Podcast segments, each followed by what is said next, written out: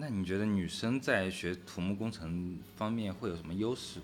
没优势。当有一天你修了一座桥，从一座乡村到另一座乡村，而这两个乡村之间已经有10年会绕过2-3公里以外的地方去沟通，但是当你修了这座桥过后，你给他们带来了便利的时候，你就会有一定的自豪感。前段时间设计了一座桥，那个桥确实签的是我的名字，到现在我都很怕，我真的很怕，就是我怕坐牢。当时我老板和我的上司他们在他们的那个小办公室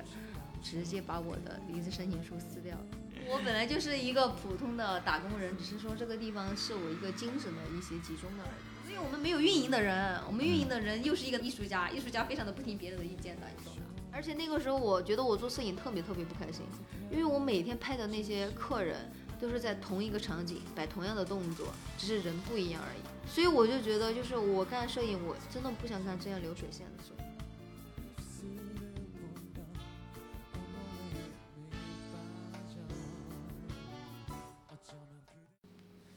Hello， 大家好，这里是午后红茶，这里是第19期节目，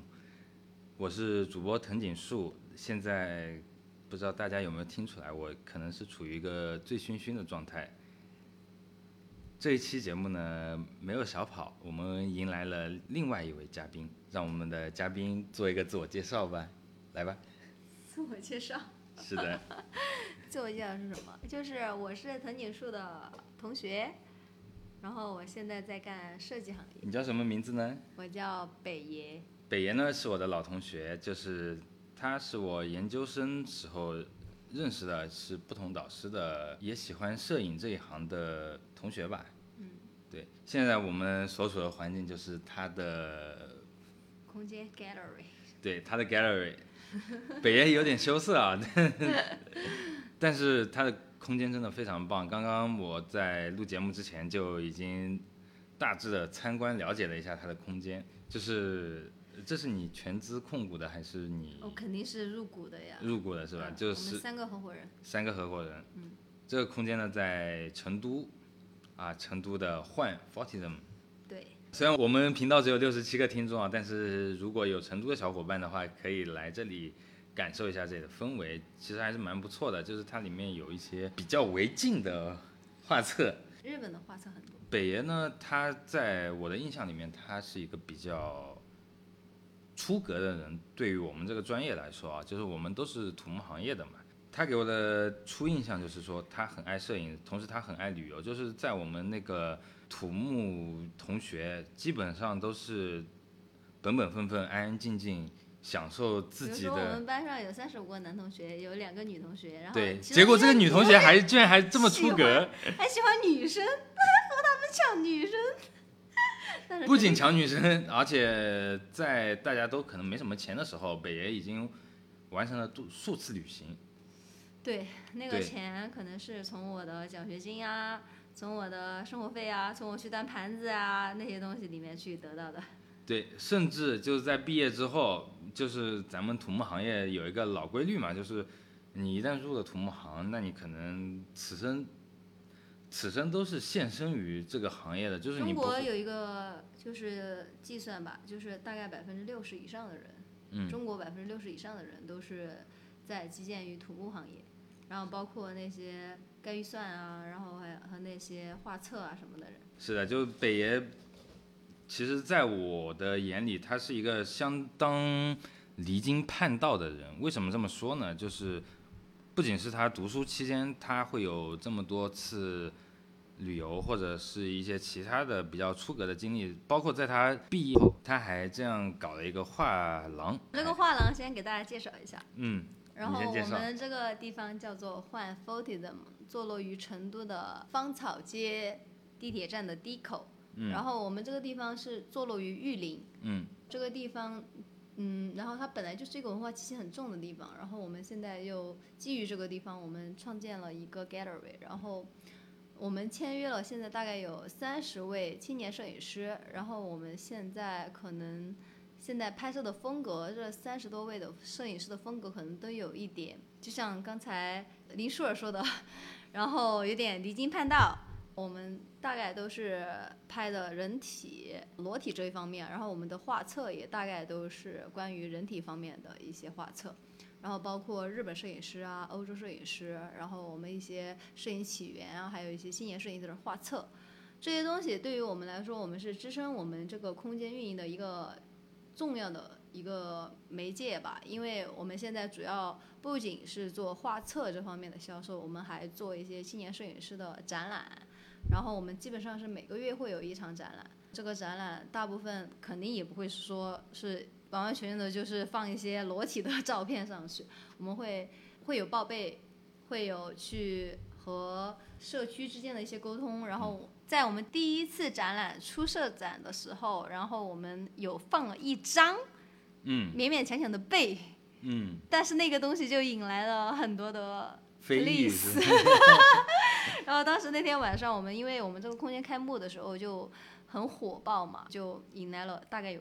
2波还是3波 police 来让我们下架这个东西。其实北爷就是相当于把我们个人爱好做成了一个相当于自己的一个副业吧。对于我们这种土木学子来说，是一种非常不可思议的事情，就是对于我们这种要么去设计院要么去施工单位的人来说，你有时间或者有资本去做这个事情就已经非常不得了了。当然我还是挺想采访一下北爷的，就是你在研究生期间做那些离经叛道的事情你是怎么做到的，就是比方说像我们不敢旅游的时候或者没钱旅游的时候，你是怎么赚到这些米？也不是赚啊，我那个时候读书的时候就是通过自己，首先是奖学金肯定是支持了一大部分，然后可能本科的奖学金真的很少，但是研究生的奖学金可有1万呢。啊，你们学校还挺多的。你们学校不是我们学校吗？哦不，就是说我们本科学校的话，我一直是在崇教嘛，然后北爷的没有，本科的很少，本科只有1000、2000这样。然后一等奖都才2000，然后包括如果是那个国家奖学金可能会有5000左右，但是我的只是得一等，有点拉垮。然后但是我当时自己，如果我身上有3000块钱，我一定会去旅行。之前就像刚才我们讲过的，就是林舒尔，如果他身上有5000块钱，他可能都不敢去做任何事情。对对对，因为他觉得他没有。我家里有审计。对，然后但是我的话，我如果有3000块钱，我一定会去旅行，我一定会买最廉价的机票，包括晚上的机票，或者说白天就是早上的那个机票，就半夜3点去赶飞机这样的情况。哎，当时支撑你旅行的一个动力是什么？逃避，就是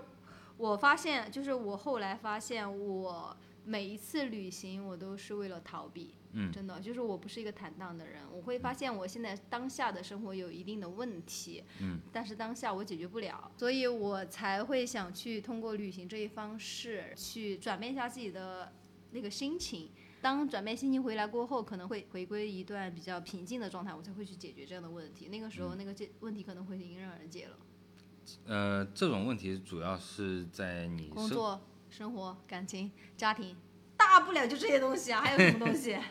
我以为是学术上遇到什么学术，你真的觉得我是一个学术吗？我给你讲个搞笑的东西。当然我们学校也没什么学术。真的给你讲个搞笑的东西，就是我在我那个读研毕业的时候，不是我们导师每年都会去，我们师门可能比林舒尔的师门会比较好一点，就是我们每年9月10号教师节都会有一个重大的一些聚会，那个聚会包括我们第一届的师兄，我们叫大师兄；第二届师兄叫二师兄，二师兄可能像猪八戒那样的师，但是他不是，他就是二师兄、三师兄这样。一届一届的都会回来。那你们现在是第几届？我可是上下5届里面我一个女生。那你是五师姐是吧？不，但是我确实就是在女生里面是稀少的。然后我们每一届当这个师门聚会的时候，像去年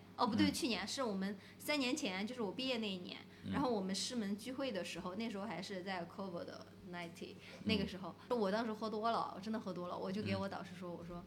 我不是一个学者，我是一个艺术家。哎，你作为一个艺术家，当时为什么报土木工程呢？那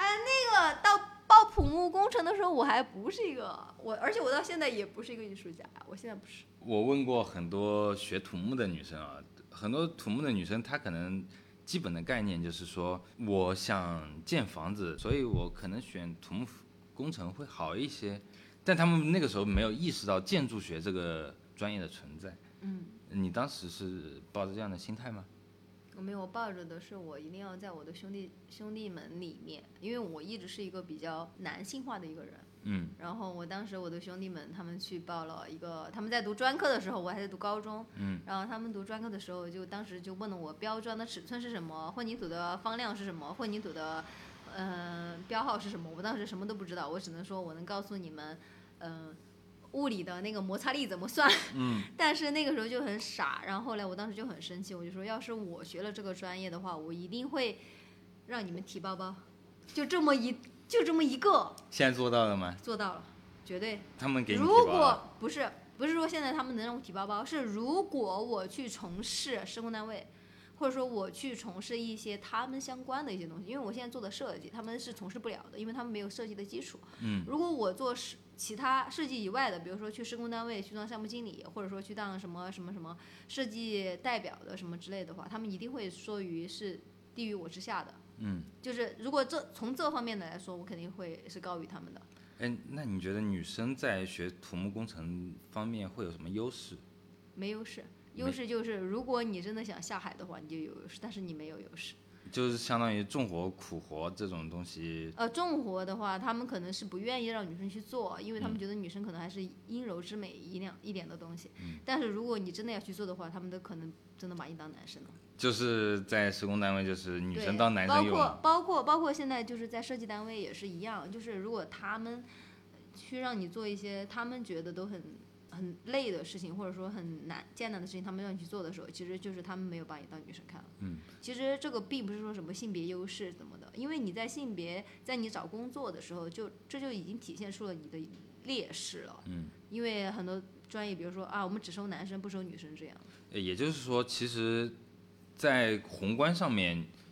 在土木工程这一行业，女生还是处于劣势的，肯定劣势啊。但是它这个优势体现在于你一旦被录取就会产生一些优势，就比方说苦活累活不需要你做，那个不叫优势。然后我觉得如果女生在这个行业的优势更多的是她们除了在设计方面细心一点，然后更多的就是她们能在设计之外考虑一些老板的需求，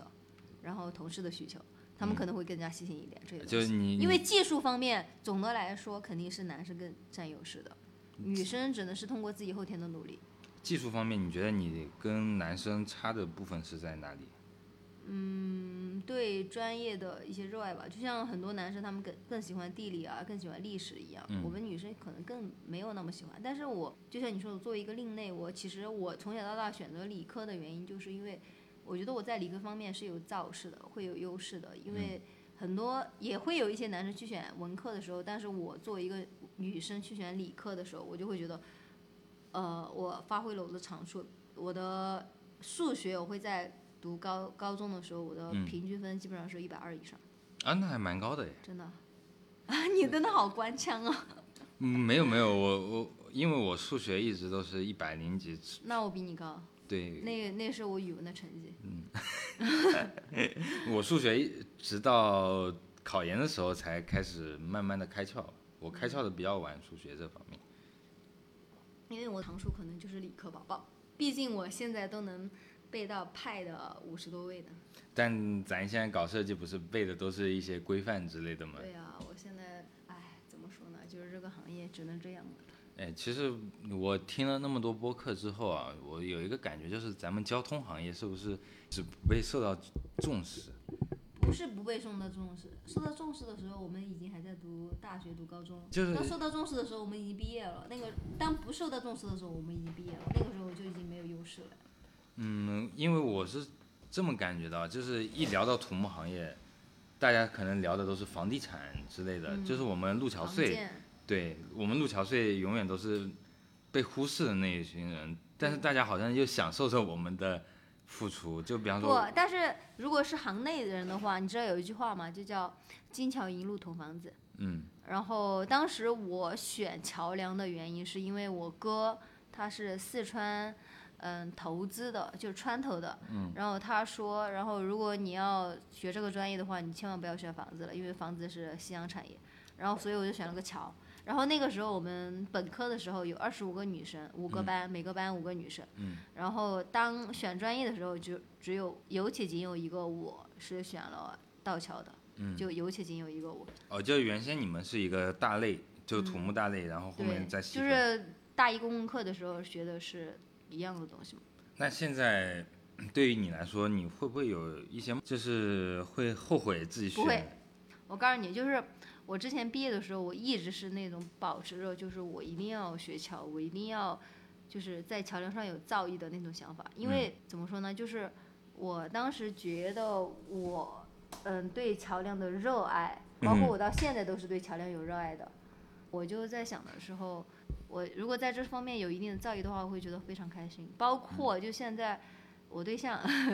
话不提时他说一句，然后他就给我说了他一直鼓励我的一句话，就是当有一天你修了一座桥，从一座乡村到另一座乡村，而这两个乡村之间已经有10年会绕过2-3公里以外的地方去沟通，但是当你修了这座桥过后，你给他们带来了便利的时候，你就会有一定的自豪感。那你有没有去亲眼见证自己的？真的有，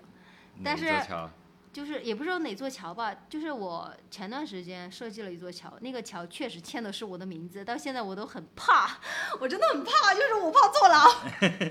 就是大家都是牢里人。然后我当时是就是在甘肃的一座桥，那个桥我告诉你夸张到什么程度，就是它的墩高有60多米，62米，最大的是62米。你想一下，62米，你都敢画得出来？我怎么敢画不出来？就是可能会垮，就垮到我就不敢去看的那种。就是，但是那座桥对于我来说，我确实花了很多心思。然后那个心思让我觉得，就是我现在设计的一切是值得的。包括现在它已经在开始打桩机了，就按照你设计的图纸去打桩机。对，肯定啊，不然的话这怎么办？所以我觉得就是有时候你修了一座桥过后，就是你有一些成就感，当这个成就感，当你真的切身实际的体会到或者见到的时候，真的会非常开心。就包括现在成都也有一些桥是我设计的，可能那个桥比较小，可能就是我可能专门去看，我可能会看到，但是如果真的是一辈子如果不走的话，可能会走不到那个地方。让我印象深刻的就是这个甘肃的这个桥，然后后来还有一些成都的一些小桥啊，还有一些周边城市的一些桥。因为毕竟来说，某个地方的老板他就能接到某个地方的项目，就有时候你可能会去想，就是能不能去看一下自己设计的。会，肯定会。甘肃那个桥你会去看吗？会，绝对会去，修好了绝对会去。现场监督督导都不会去看一下吗？假装那个现场的技术设计的话，可能不会管我们，因为我们相当于是打野的嘛。然后虽然签了我们的名字，只是因为说那个就是我们打野的上部单位，他们会觉得他们会有危险，或者所以签我们的名字。因为现在桥梁是终身制，当你死后过后，你这个责任还是会在你的身上。对，这里要跟大家提一下，就是我们如果去做一个项目，不管是设计、施工或者检测，就是这个项目都终身制，就是会追溯到我们有危险，真的好怕坐牢。现在我们真的好讨厌签字，真的，一签自己的名字就什么项目，想问一下稳不稳定，稳定才签，不稳定真的不想签。对，其实做我们交通行业的还是蛮危险的，不像房建，可能大家在其他节目里面会听到，就是关于房建种种东西，可能对土木行业的印象永远就停留在房子建的怎么样。其实我们交通行业也是一个不可忽视的，就包括你们开车经过的高速公路都是我们去操持修建的。因为像高速公路那些山区地方，它的桥隧比可能达到50%，然后就可能只有50%是路去做的，他们垫于那个路的基础上去做。但是我们要架桥呀，我们要去做墩子呀那些东西的，所以我们的桥梁和隧道的比例可能会占一条路的50%。对，就你们设计的时候有没有考虑过我们检测的需求？就是检修道有没有搞？然后桥下空间有，就是我记得有些桥，比如说像重庆的那些朝天门大桥啊，然后还有那切斯门大桥，它旁边不是有一个0.5米的那个小道嘛？那个道其实就是为你们检修通道的。重庆其实可能还好一点，因为这种重要的市政桥梁它可能会考虑到，但高速的话，至少在我重庆用命去检测吧，谢谢。真的用命去检测，就小检测一架，然后往下一看，哇，一堆蝙蝠。我印象很深刻，我去笕桥的时候就是一堆蝙蝠在那里飞来飞去，然后真的不想说，有点害怕是吧？疫情期间咱去笕桥的时候遇到蝙蝠，那肯定心里还是慌慌的嘛。对对对。也不知道60多米的蹲高的时候为什么会看到蛇退哦。啊！操，这太吓人了吧！那你从业3年，你觉得土木对你最大的塑造是什么？塑造第一个就是我虽然一直在设计单位干哈，然后但是我毕业的前半年，我和施工单位打交道打的比较多。我觉得那个塑造就是施工单位给我的感觉，就是我还好没去施工单位。然后因为那个东西确实挺脏的，我不太喜欢，真不太喜欢。我刚刚跟你吃饭的时候，我一直很想说一句话，就是不知道哪个话题，我想插一句，就是说，我跟业主交接的时候，他觉得我好像是工作了10几年才会说出来的一些话。就咱们聊到那个，大家好像都变得越来越老油条的那种感觉嘛。他突然跟我讲这么一句话，我就觉得，好像自己这几年在项目部好像也没白待。确实，项目部可以。就是蛮磨练人的，对人员事故那一方面。对，其实咱们这个行业更多考验的还是交际能力，其实技术方面。对，因为就像你看一下港珠澳大桥，然后还有那个香港和澳门的那个澳什么大桥来着，然后他们就更多的其实考虑的是施工单位的东西，因为你设计出来过后，施工单位去做出来，其实是更考验技术的。对，所以其实施工单位占大头的，对他们的技术才是最厉害的。然后我们只是根据规范呀，根据设计啊，根据力学呀，然后去造一些符合情理的东西。但是他们的技术才是很多小的施工单位上做不到的。其实我觉得设计部门有一点像这种情况，就是比方说我要去做一个什么事情，我要发一篇什么文，我需要到处去引经据典。就比方说咱们的规范，咱们的一些会议精神，就是我们的经和典。至于这个经典怎么去落实，还是要归功于施工单位，因为施工单位它造出来的东西，比如说它造一个桥，造一个房子，它造出来的东西才是人们看到的东西啊。是的。那你觉得没有去施工单位是一种不会觉得落寞？因为我在工作过程当中就有不少人跟我提说，你应该去施工单位去做一下，就是因为你是一个关系户，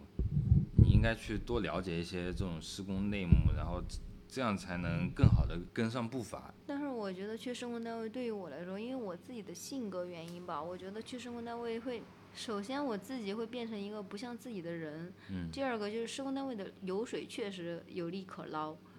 但是对于我来说，我觉得那个东西不是吸引我的点，因为特别是我那个毕业半年的时候，我和施工单位打交道打的比较多，我就会觉得我自己变了，变得那种怎么说呢，就是你收了别人的红包，你必须要闭嘴这样的东西。反正我就不喜欢施工单位。咱这行业还有什么出路嘛？尤其交通行业，因为房建行业其实已经给他们规定了，饱和了。对，已经给他们规定好了一个。包括现在恒大都跑路了，怎么办？恒大、碧桂园都已经跑路了。然后咱交通行业呢，就是交通行业也埋了蛮多雷的，说实话，因为咱们的高速公路并不赚钱。这个行业就这样吧，我现在也准备润了，不想在这个行业再待了。因为其实我不知道你关注了那个继承没有，那个没有，那个就是各种就是我们设计行业的一些弊端啊，或者说设计行业的一些丑闻啊，就是 scandal 就各种各样的会发出来。你会觉得对这个行业非常非常失望？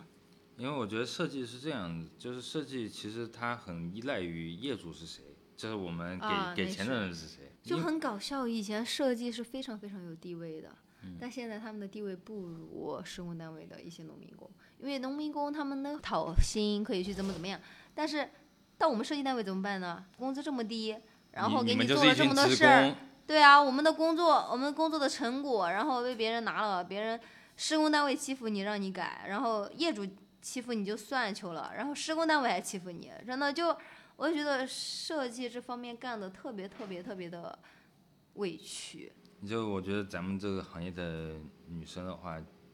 尽量往商务啊或者是综合那一部分，我觉得就不要干这行了吧。就尤其现在读，你去做自媒体好呀，女生条件那么好，去做自媒体啊，然后去怎么样，我觉得都好，就真的他妈的不要干土木了。你想一下，土木这个蛋糕在我们读大学的时候就已经是个很大块的，然后大家都去分到了很多红利，然后当我们读完研过后，这个蛋糕只剩下可能1/8了。对，然后这个1/8的时候，大家还要去抢，还要去争，还要去内卷，还要去用最低的价去竞标。如果咱们再去读个博，那这个地方还有东西可吃吗？读博没有了呀。读博有东西吃啊，可以教书啊。这个行业，我是说这个行业付出，比如说施工啊、设计、勘察、原材料，然后还有业主啊，这些东西加起来的话，我觉得直截了当的是这些对接单位，我觉得可能会真的会比较难看。有时候想想，咱们这行业还能走多久呢？像我们设计院都已经开始走下坡路，就是我们院长已经很直截了当的跟我们讲了，就是说你们画图纸还能画多久？不仅是 AI 来取代了，就是说你已经没什么业务了。我告诉你，我们这个公司，其实我们桥梁算是在我们西南片区也是挺厉害的一些人。我们公司的人，就是我们是个私企哈，但是我们所有人都能当项目经理，就是我们的技术是这样的。就是大家技术都很成熟，但是我们今年因为加班，然后还有收入不成正比，或者说压力大这方面，我们公司已经走了5个人了，就真的今年。你马上就要变成第6个人。我可能是第7个、第6个人，现在正在预谋中。因为入了我们这行，你一旦做设计，你能跳到哪里去？只能跳设计。对呀。你业主怎么跳？业主基本上就是关系户，已经位置卡在那里了。你要么做检测，所以我就觉得就是最好的方式就是不要做这行，真的，反正我是不想做。但是你已经找到一条比较新的出路了呀。出路的后半截还没有想好，我就在想的就是我们这个行业为什么大家还会就是踊跃的进来？就是虽然说我们现在我们老板招不到人，招不到桥梁的人去干桥梁设计了，而且我们现在现有的桥梁设计人员也跳槽去其他地方更轻松啊。更能体现自己价值的地方，比如说他以前有一个同事哈，他以前是那种负责人，就是管理啊，管理技术指导的那种，他现在就是天天画钢筋，所以他走了。画钢筋其实就相当于把一个全能型的人才放到一个螺丝钉的位置，对，本来他可以统筹很多东西的，对，所以他现在就走了，他去了一个新的设计院。就像你说，设计院也只能跳到设计院。对，像我们检测也只能跳检测。就我们这个行业划分还蛮明显的。我们其实只有这几个方向可选择。对，施工、设计、监理、检测、业主。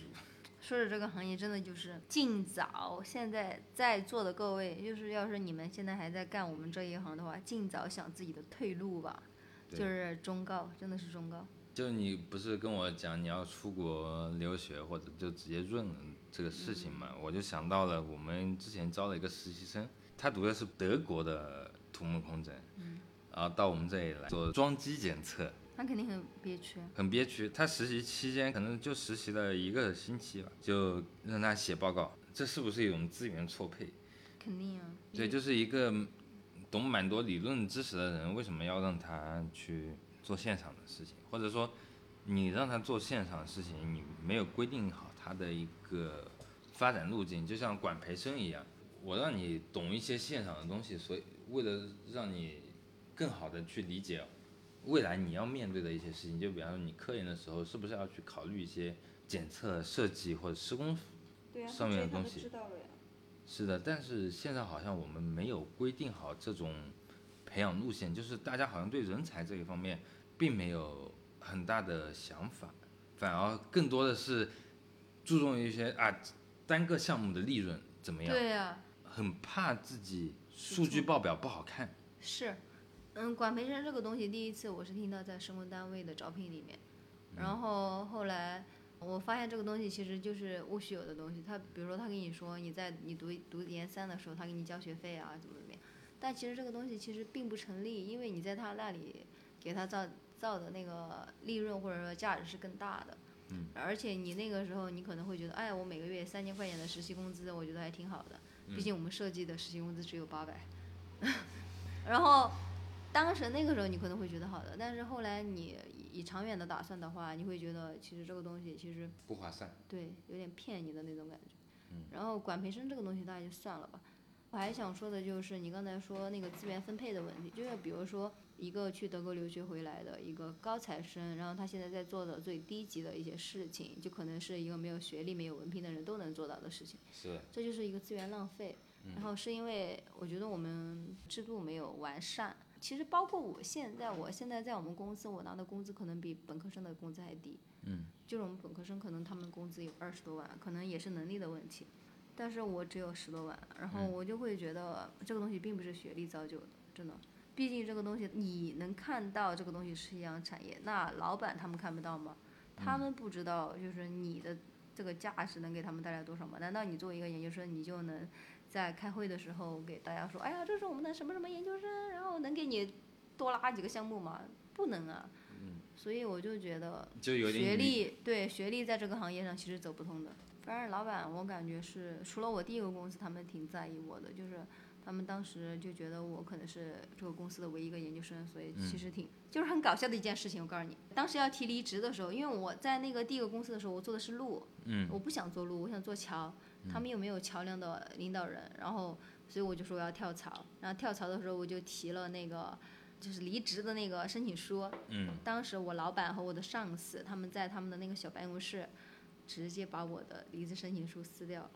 就不允许你离职。对对，他们说你要涨工资，我给你涨了；你要怎么样，我给你弄了。然后他们就很在意我，然后他们也给我说我每个月工资多少，上到多少。但是后来我还是走了，因为我还是确实想做桥。就是你那个时候还是蛮坚定的，就是说铆定了自己的信念。但现在不了，就像现在我申请那个学校的导师，我现在申请的那个奥克兰大学。他其实是做防溅地震的那一类，但是我因为想做地震的方面的嘛，他就让我先写一个那个 research proposal， 然后我当时我就最近就是在写这个东西，然后但是我就在考虑，他是个防溅的，我是个桥梁的，这会不会有我不懂的地方？比如说剪力墙是什么，我可能现在还有点懵逼，但是我后来觉得就是这个东西可能理论是相通的吧，说白了就是钢筋混凝土结构，对对对，所以。怎么说呢？其实在国外的话，如果我觉得你读研究方面的东西，其实可能还是会有一些优势的。但是你在国内读一些应用型的，比如说你干设计啊、干检测这样的东西，其实真的就是人才的流失。我是这么觉得啊，就是咱们施工技术这一方面算是世界领先，对，绝对是，中国是基建大国嘛。就是咱们已经有这么领先的施工技术了，其实它不需要你设计或者检测你有多么高深，你只要能把这个事情履约完成就 OK 了。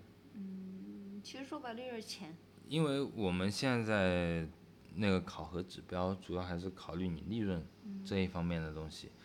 就是你如果一旦没达到利润的话，那大家都要问责，所以就是说这也造成了咱们产业没办法升级的一个问题。你升什么级啊？我们中国现在已经是基建大国了，我还升什么级啊？咱们工程技术这一方面好像没有可以升级的地方了。我们的规范我看了一下，就是和国外的规范相比哈，我们的规范是先进的，真的，就是国外的规范还停留在很早很早以前。就是但是我们现在已经考虑到更多抗震啊，更多结构方面的一些力学方面的东西，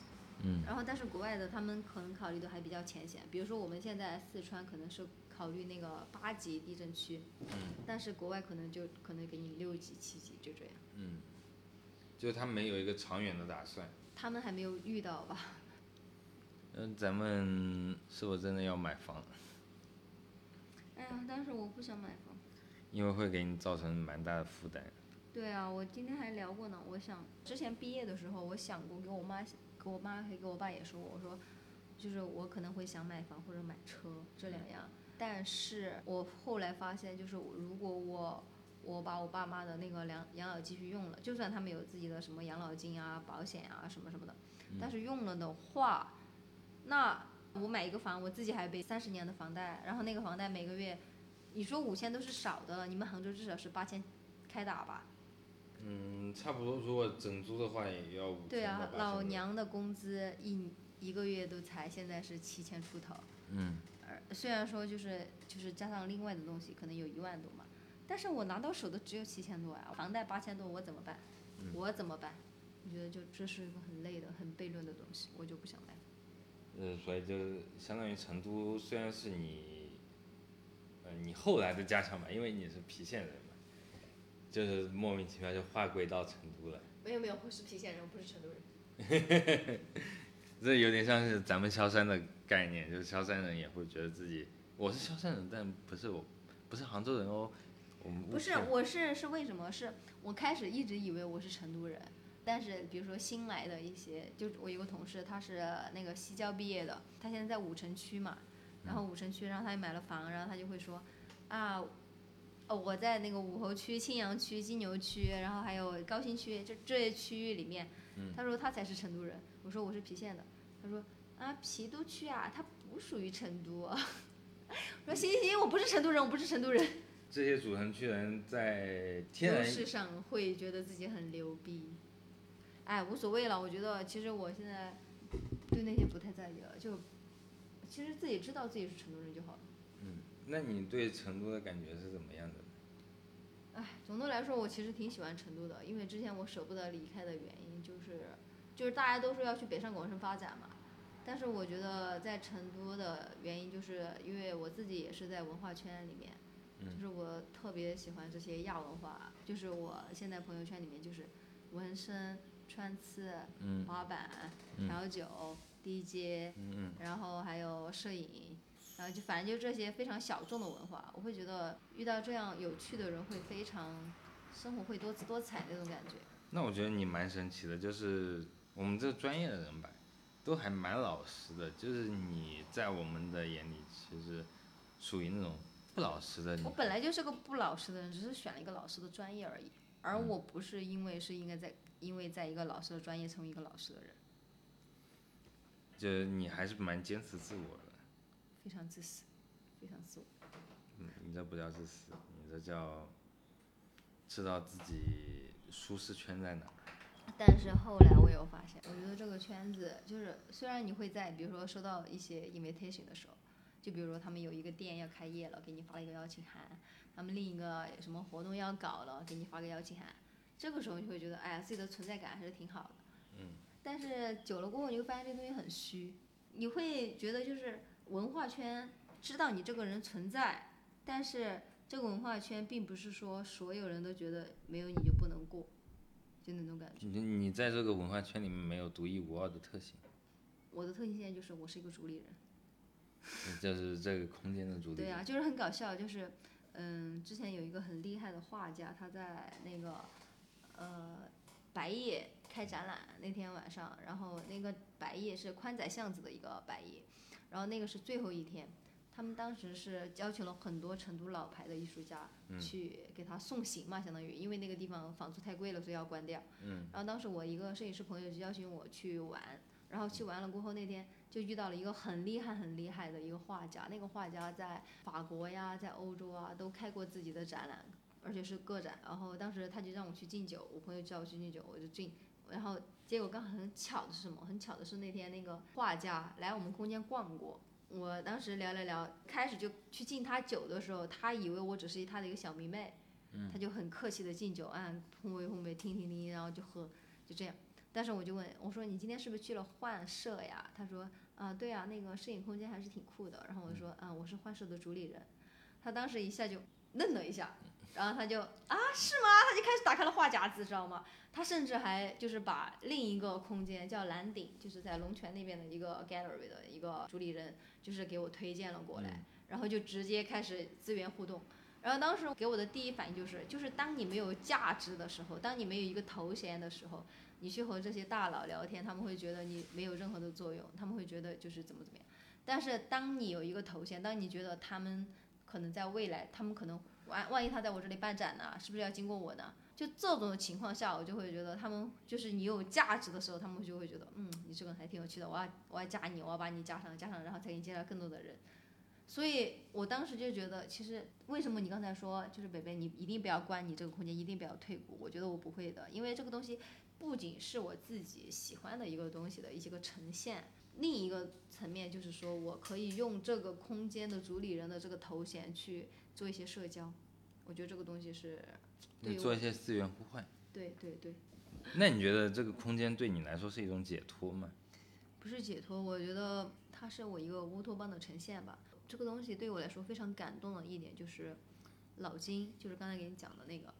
他合伙人，他其实我们空间出资的就两个人，就我和老金。我出的是2%，我们当时我入股的时候是按照这个空间的我们空间有100万的资产来算的，我只出了2万，然后我相当于占2%。但是如果现在有人要入股的话，我们会按200%来算。另一个合伙人他是按技术的，他技术占了39%，然后老金现在的60%相当于占了59%。然后他技术是因为他每天都在店里，这些东西的布置、展览，然后空间的一些画册买卖，然后还有一些运营，全是他自己在做。所以他相当于出的是技术股，然后我和老金出的是资金股。老金因为现在他在香港嘛，然后他做的是金融投资行业，所以他就是出的钱比较多，然后我平时也不怎么来。但是这个东西对于我来说就是我和老金的一个乌托邦的栖息地。就是有时候你可能工作烦了会过来，也不是，就是可能有空间有活动的时候会来，就是见识一些大人物。那万一我们有成都的听众过来看呢？看呀，直接来看呀，这个地方其实。万一看不到你呢？看不到我，你邀请我呗。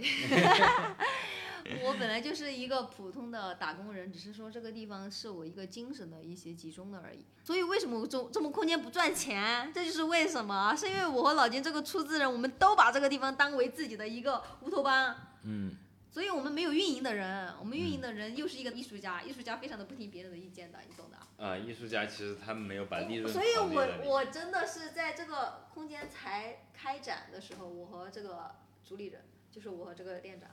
我们吵了好多架。哎，我觉得你们空间其实大有可为的，但是就是你也摆烂，他也摆烂。不是他不摆烂，他的地方他肯定不会是说是想考虑到赚钱方面，他考虑到是自己的艺术能不能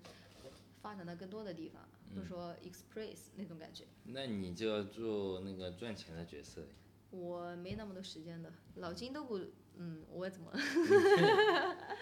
那98%都不说话是吧？就是，也不是说不说话吧，就是有些重大决定的时候，我们还是会去在群里讨论一下的。然后就是我们现在就是有一个刚好要入股的人，他是美国 business 回来的，他好像是想通过我们这个空间去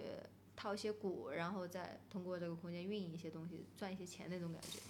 我说我们现在确实需要这样的，因为我们太他妈感性了，我们所有的就是我们3个主理人都很感性。对，我觉得感性赚不了钱。对，赚不了钱，就是怎么说呢，就有点像那个就是为什么我现在要做自己的本职工作，是因为这个东西养不了我，就是我只能赚钱养艺术，我不能说是用艺术来养活我。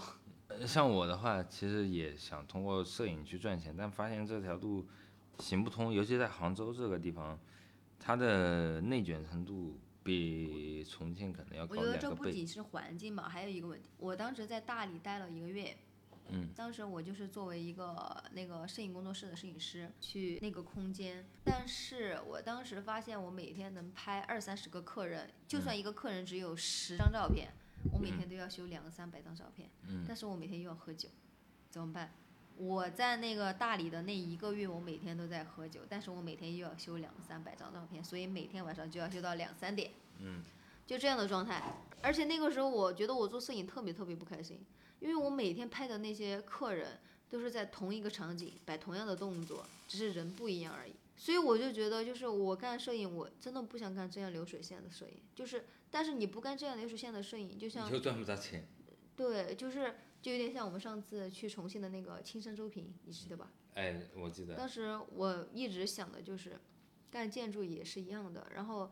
他如果没有自己一定的阅历，没有一定的影响度，他是不能通过自己的意识去赚钱的，他只能通过别人客人的意识去赚钱。就像甲方现在提什么条件，我们就必须得遵从什么条件，所以那些客人就是甲方。青山周平那个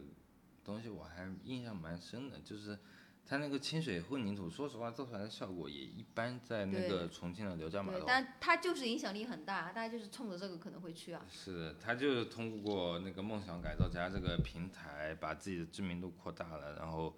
做这么一个空间，但这个空间其实最后市场反应的效果就是他最后要搬迁，换一个新店。哎，你知不知道那个 Instagram 上面有一个 yes but？ 我不知道。就是比如说你 yes 就是很棒的时候，就 but 但是你有这么小瑕疵，就是有点像那个中间我觉得有一个很让我印象深刻的就是yes 那个人的阅历也很丰富，那个论文也发了很多，在社会上学上啊，在他的学术造就上都非常非常的厉害，但是他就是 TikTok 没有粉丝。 But 那张照片就是有一个很年轻的人，就有点像嘻哈说唱家，但是他什么都没有，他只有 TikTok 粉丝很多，所以就采访的话筒就很多，但是前面的那个 yes 上面的话筒只有一个，所以我就觉得这就是 yes but。 我们熬了一个通宵了，我们现在外面的天已经亮掉了好吗？对，就是我们从大概1点钟一直聊到现在，真的有好多话没有聊完，就是也不说因为我们太熟了，太知道对方什么尿性了，然后就知道什么话真的可以完全无遮拦的去问对方的意见。其实我们现在聊的这个话题可能会比较枯燥，因为很多人不是从事我们这个专业的，其实也听不懂，就是这种业主。因为我们有些可能有一些稍微偏专业的，就是还没有到专业到很程度，因为还是有听众朋友嘛，所以我们不想聊太专业的词语。但有些话可能还是会有一些会觉得不知道什么问题。那我们这期这样吧，晚安，早安。对，这期节目我们只能说个早安了，因为1个小时已经聊到成都的白天了。就这样，谢谢大家，谢谢大家收听，这里是午后红茶，我是主播藤井树，我是嘉宾北爷，我们下期见，拜拜。